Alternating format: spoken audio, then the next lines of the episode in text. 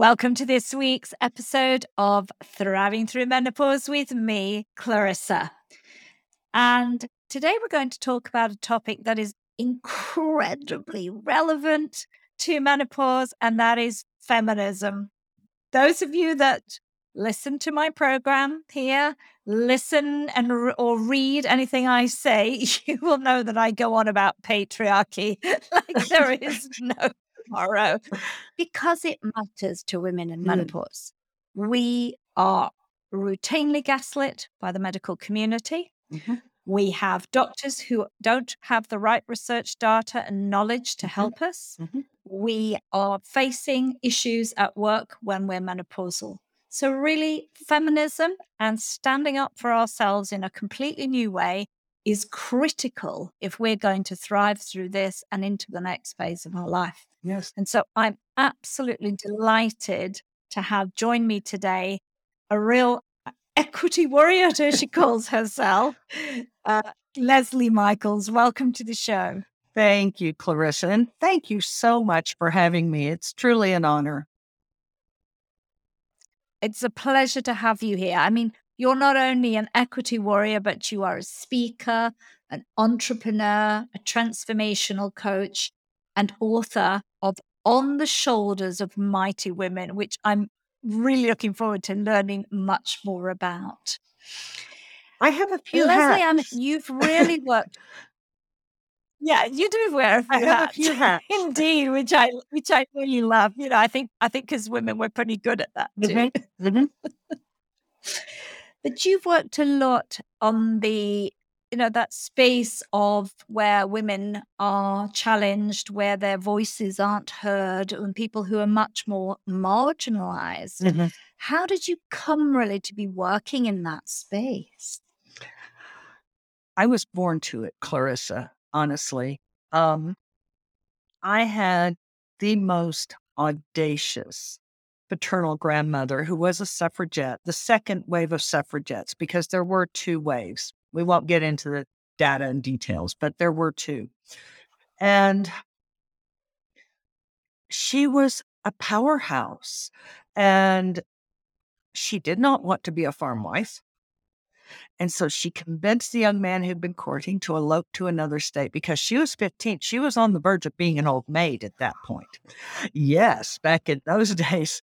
And over the years, the woman who became her best friend was the bank owner's daughter. And my grandmother ended up owning her own business and her own home in her own name in the early 1940s, in spite of laws prohibiting female ownership of physical assets in every state in the United States. And so she was my first hero, and I just kept going from there. That is fabulous. I love that. And I think I can relate to that because I had a very strong grandmother who lived to be 104. She was a phenomenal woman. Um, and I had my grandfather had a cousin, and she was, whoa, who is all we can say. She went to medical school when women didn't go to medical school. She pushed her way through. She was still working in medicine at 80. She could move faster up a hill than any of us could. Bravo! She immigrated to. Canada at 92. You know, she was she was just going bombing around in a purple sports car. You know, she- you know, these women believed that they could stand up for themselves, move forward, create careers. And so I think well, a lot of us probably can feel we're related to these strong women. Yes. So we're not the generation, are we, Leslie? No, we're not. We're not. Indeed, we're not. But um, you know, we're going to talk about feminism, and I think feminism is evolving. If I'm, if my understanding of it right, it's starting to change quite a bit from maybe what we thought of the 1960s. Um, but what does modern feminism really encompass? I love that you asked this question because daily I am trying to help people understand what feminism is. They have so many false uh, perceptions based on media, and particularly the media that's not pro feminist. But feminism, it's very simple. A feminist is someone who believes in the equal rights of every human. And feminism is the mm. pursuit of that. Now, because the movement has been led by women, it has been falsely labeled as being man haters or women who want to overturn the entire world and put women only in charge. That could not be more incorrect. What we want is parity. We want all of us at the table. And we want to make sure that when women are at the table, that they are not being paid only 33.724% of what the men are. Mm. Yeah. Yeah. And that is incredibly pertinent. And I, I mean, I lived in the, I was born in the UK, I lived in Australia, and then I came to Sweden and thought, oh, yes. And the first thing I learned was, mm, no, women are still starting on lower wages than men. After new migrants to the country, women are the poorest pensioners in Sweden. Really? And that's a country that, oh, yeah. And we have a very strong feminist party here. And I heard Gudrun speak, mm-hmm. and the statistics and the fact, you know, that she put out shocked me really because we've been led to believe certain things, but women are still taking time off much more to care for children, for elderly parents. And so it goes and so it goes. And so when they come to retirement age, they're far less well off than Absolutely. a man is. And that mm. is a big, big issue the burden of unpaid labor on women. Now, I'm going to use US statistics, but I am sure that they are equally disparaging in every country. But during 2020, now bear in mind, we were all in lockdown during 2020. But even in lockdown, the number of hours that women did not get paid for work they did. The burden of unpaid labor was 1.4 trillion, that's with a T, trillion dollars in the US. This is mm. quite literally robbing money out of the mm. pockets of women. And because over 73% of women are single parents, it's robbing money out of the pockets and the lifestyle of these children. Wow, that it's just it's kind of unfathomable at some stage when you say it. Mm-hmm. Um, and it just shows how unequal Yes. our society is. Uh, shock, shockingly so. Yes. And, you know, I, I think that unpaid labor, Leslie, doesn't just mean home related duties, but the things that women do at work that they don't get paid for and they don't get promoted for. Mm-hmm. Mm-hmm. Yes. Mm-hmm. It, it is a shocking number. And I've been accused of being a, a data geek. I'm not going to deny that. But the reason I like to say the numbers is because it is shocking to women. We all know that we are being treated unequally. We all know there's a disparity. But when I can say those numbers to a woman and, and they're startled, hopefully they are startled into more assertive action on behalf of themselves and all women. I hope so. I hope so. I really hope that you know these things trigger. I think there's been more conversation, hasn't there, globally mm-hmm. about this? Yes. Um, but but the numbers are, are are shocking and i mean what is the way forward? How do we change some of these things? Well of course i have my ideas. They are just my ideas. But they were born with my grandmother and her friend. Men have always had the secret handshake and the old boys club and it has served them well I do not begrudge them that. They were smart to develop that. Women, on the other hand, have allowed themselves to be indoctrinated by the patriarchy, and they we are walking around with internalized misogyny, and so we are pushing away from other women. We have moved into a highly competitive stance with other women, and this is beating the patriarchy. This is not doing anything for us, not one thing for us. And so my soapbox, I'll just claim it, it's my soapbox. Um, my soapbox is stop. Okay, ladies, stop. We must stop fighting amongst each other. We must start lifting one with us as we rise. We are not going to follow the exact model of the secret handshake and the all boys network because we are women. We do things differently. I think we do things in a superior way. And as soon as we get started in a momentum of lifting one with us and stopping the infighting among women, there will be no possibility of containing us in the small boxes to which we've been allotted.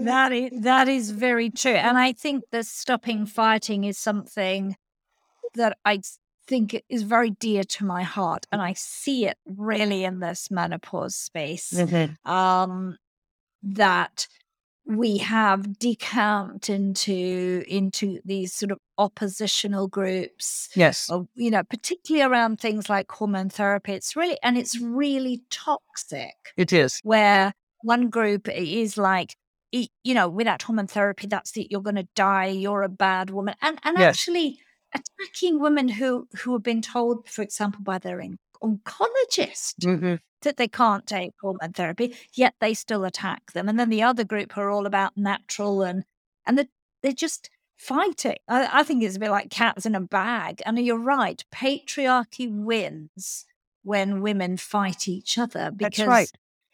they retain the upper hand and they mm-hmm. can say, "Oh, look at you! Mm-hmm. See, they're not responsible adults because that's their kind of that's right. mindset." That's I their think power. Sometimes. That's their power stance, and we need to all, mm. in my not so humble opinion, we need to bring all of our toys. Okay, you learned this from the traditional med- medical establishment. You learned this from your naturopath. You learned this from your homeopathic physician. Let's bring all our toys, put them on the table. Everybody look at them and see what works. Maybe it's a combination of things. Mm-hmm. Let's not drive those hard lines that men draw. Let's come together. Let's come let's converse, let's communicate, let's support each other, let's educate each other instead of as you say, these oppositional stances. Yes, because because we don't change anything. No.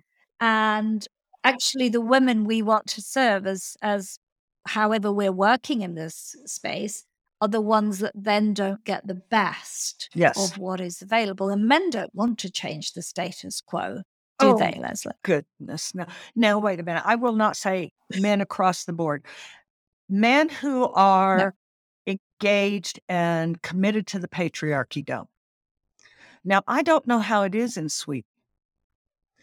Uh, I do know that in the UK, there are not as many men jumping up calling themselves feminists because of this severe legislation just that just happened in the US regarding a woman's right to her own bodily autonomy. There are men jumping up with very loud voices, speaking from their full chest in support of women's rights on every level and particularly on a medical level and so that's a that's a positive sign. Mm-hmm. yes yes it is and i think in the in the uk it's a bit mixed. Yes. I you know from my own experience here in sweden it's a bit silent is probably what i would say. You know i think that women made tremendous progress in the 60s and 70s. Mm-hmm. But that feels to me, who was away for a long time and came back, mm-hmm. it stalled. Uh, it yes. stalled when women um, started to, you know, become more open to the internet. I think the mm. internet has had a lot to do with stalling this sort of view of this strong, powerful women and I think what's happened is that that's become more of an aggressive stance mm-hmm. rather than a strong, powerful women only stance. Yes. And and men still behave incredibly badly in meetings. Mm-hmm. I've seen that happen. Mhm. They make inappropriate comments. They Mhm. might get pulled up a little bit more than they would in the UK or in Australia, but yeah, they, it's it's all there. It hasn't been fully broken uh, at all. or changed, Absolutely. And say. I would I would go so far as to say it's it's stalled worldwide. I was in New York in the middle of the early 70s when we were fighting for the Equal Rights Amendment. And there was such an energy about it. But then there was this phenomena. All of a sudden, we needed to buy groceries. And we all went to work and, and we stalled and we didn't devote as much energy and time. And we stalled to our detriment. And now I believe we're all coming back to the table. I uh, I like to say, and and it's it seems a revolutionary concept to so many women that we are the first generation of women to live long enough, be strong enough, vital enough, healthy enough to pick up where we left off and push forward for ourselves and for all women. And I love that. I love being part of this generation. Yeah, I think that feels like there's real hope and, and a real future for women, Yes. doesn't there, Leslie? Um, how do you think that future's looking or likely to play out from where we are today? Yeah. From where we are today, um, well, anytime there is a transformation, it's messy. It doesn't matter what the transformation is or what area of life, mm. it gets messy. And I believe we're right on the verge of that highest point of messiness. And I'm fine with that. I'm fine with that. I, I believe it's really important for women to start getting focused, to maintain their focus, to maintain a circle of women within which they can support each other to stay focused. And that this will, this is what will keep us from staying on point, staying on task. And then everybody else, including all the men, can run around around us, pulling their hair out and being very upset. But if we have these circles of women, what I call strategic alliances of women, we can use that as our power base to maintain our strength and to use it to move forward. I have a great deal of hope.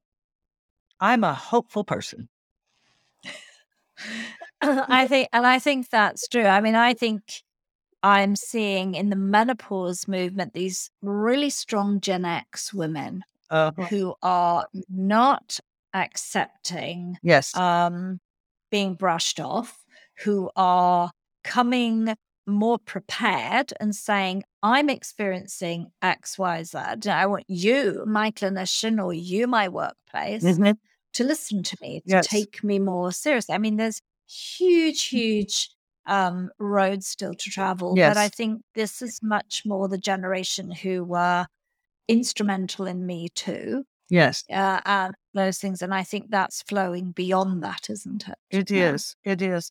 And then there are a few of us old broads who are who were the the youngest end of end of the baby boomers and who were out there fighting the fight all the way back in the 60s and the 70s and we're still here and um and we're reaching out we're reaching out to every to the gen x to the millennials and to the gen z's who are absolutely phenomenal They are. As a mother of Gen Z, I can agree with that. yes One of the things, though, I think is maybe worth us discussing is that how does this movement become more inclusive? Because, you know, shall we say privileged white women are leading the way? How do we ensure that women of color and transgender people are also brought into this?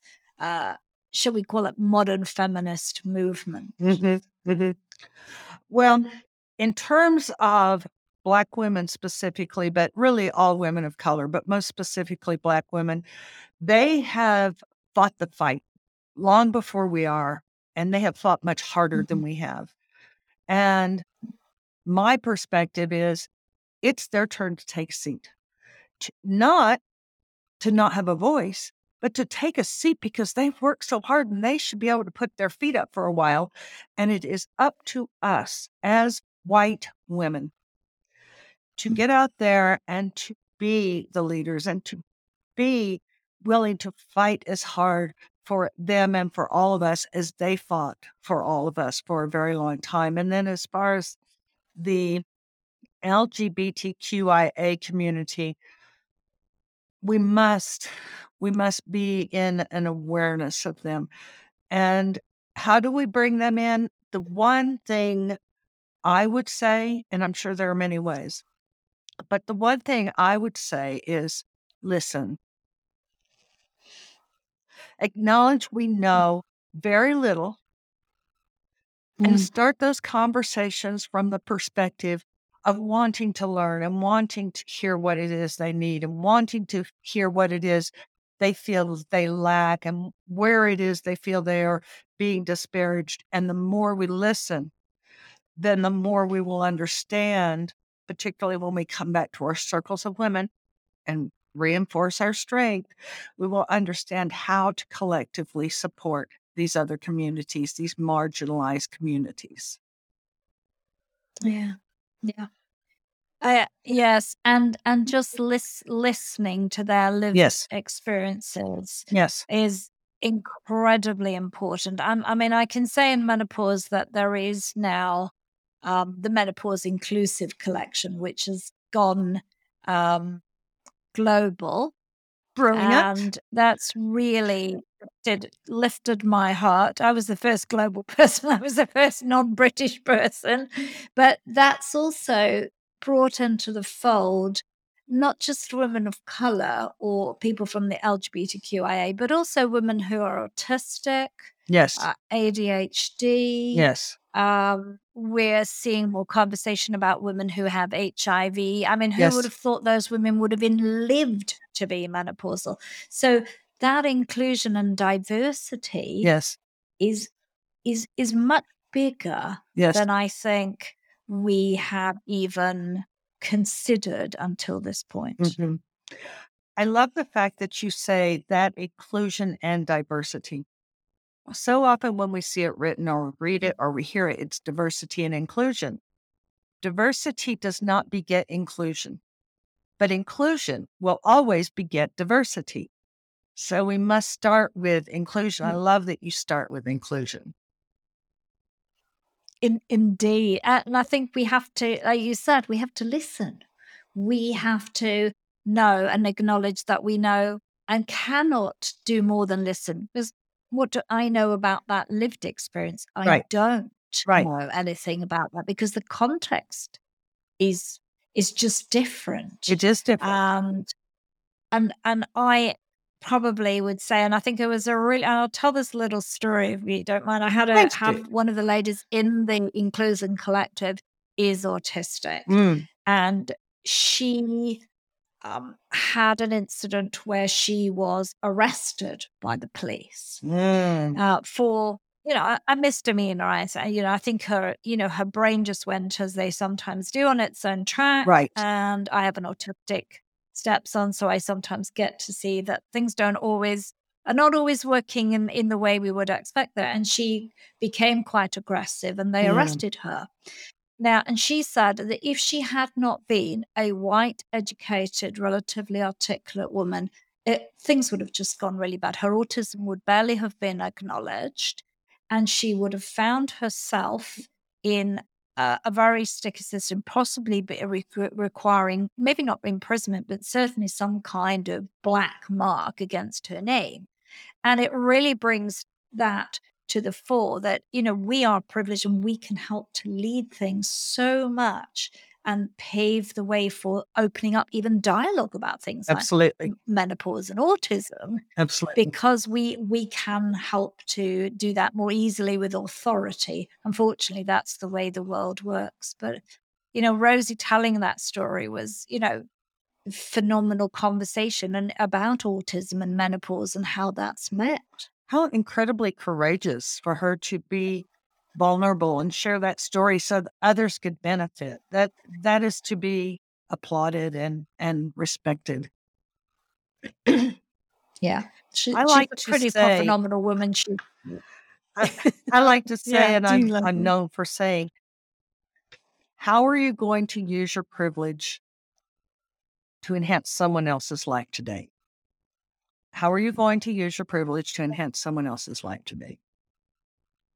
Yeah. Because I don't know how it is in Sweden, but over here, um, I a lot of people balk when I say, "Oh, well, I don't have privilege." Really? You look white to me. yeah, That's the whole conversation. yeah. Yeah. I mean, that we have incredible, incredible privilege. Yes. that we don't understand until uh, we actually listen to other people and what they experience Yes. and the difficulties they meet with everything. I was like, you know, everything in the job market Mhm. and the workforce, you know, in in getting the treatment they need at their clinicians, they face such a bigger hill, a mountain to climb over They do. that we already start here. We start at That's right. higher up. You know, we're already, or you're already there. Mhm. So the chance is a relatively articulate, educated woman will will be more likely to be heard than somebody who isn't. Yes. Particularly if see you're that. I see somewhat that. relentless. Yeah. So Yes. yes.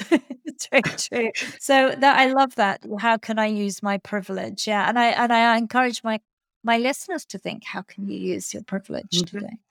Unattended privilege becomes entitlement, and that helps no one. No, no, certainly does not. So, you know, you've written a wonderful book too, which I believe is, you know, on the shoulders of strong, of mighty women. Mighty Yeah. women is an amazing way to describe that. Um, what encouraged you to actually write that book? Funny sideways way of getting there, which is the story of my life. Um, it had been in me for all my life. I always imagined I would write it. Several year times in the previous years, I thought, hmm, must have missed that turn. I guess I'm not going to do it. And then COVID hit. I knew I was going to be in lockdown for two years and I wasn't going to sit around and eat bonbons. So I wrote the book. I finally wrote the book. And I am so pleased that I did that for myself. And I am pleased for the feedback I'm hearing that it is helping and educating and inspiring others.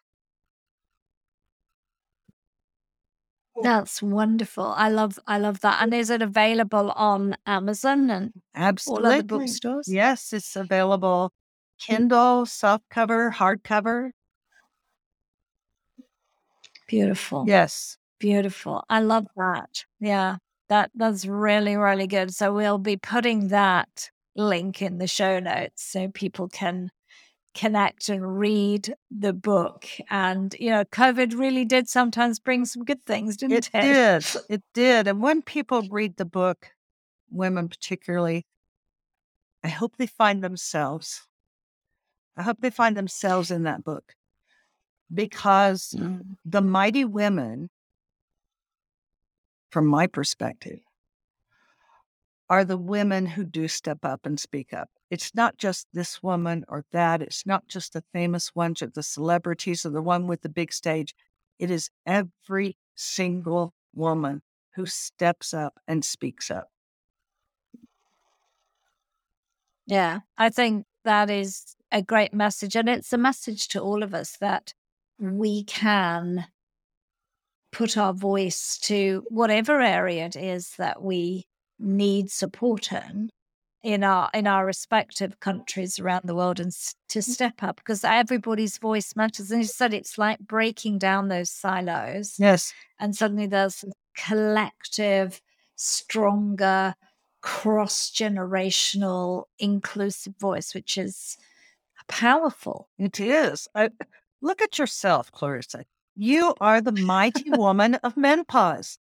look at how many women you are giving voice to and giving validation to and giving permission to. You are a standard yeah. that others look to. You know, and that, yeah, thank you. I'm very touched by that. Uh, as, as are you in your in your championing that we are here to to serve and to allow others to feel their voices are heard, even if they don't write a book, have a podcast, right. or do whatever. We are there to support them. And, you know, personally, I think to put an end to the division and the gaslighting for which too many of us have been subjected, Absolutely. Uh, myself included. Mm-hmm. Mm-hmm.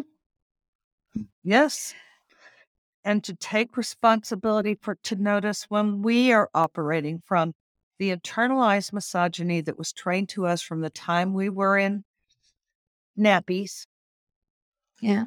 To notice it because the minute we notice it, it's disempowered. Very true. and that's the same as we say and when we're working with people in psychotherapy, when your inner critic is noticed, it's disempowered. That's right. It's the same with the that's the right. misogyny when we notice that it doesn't hold sway. But it is deep roots, isn't yeah, it? Yeah, it is deep roots. And there's one thing I like women to understand is there's absolutely no shame. There's no shame whatsoever in noticing that you have internalized misogyny. You know what it means if you have internalized misogyny?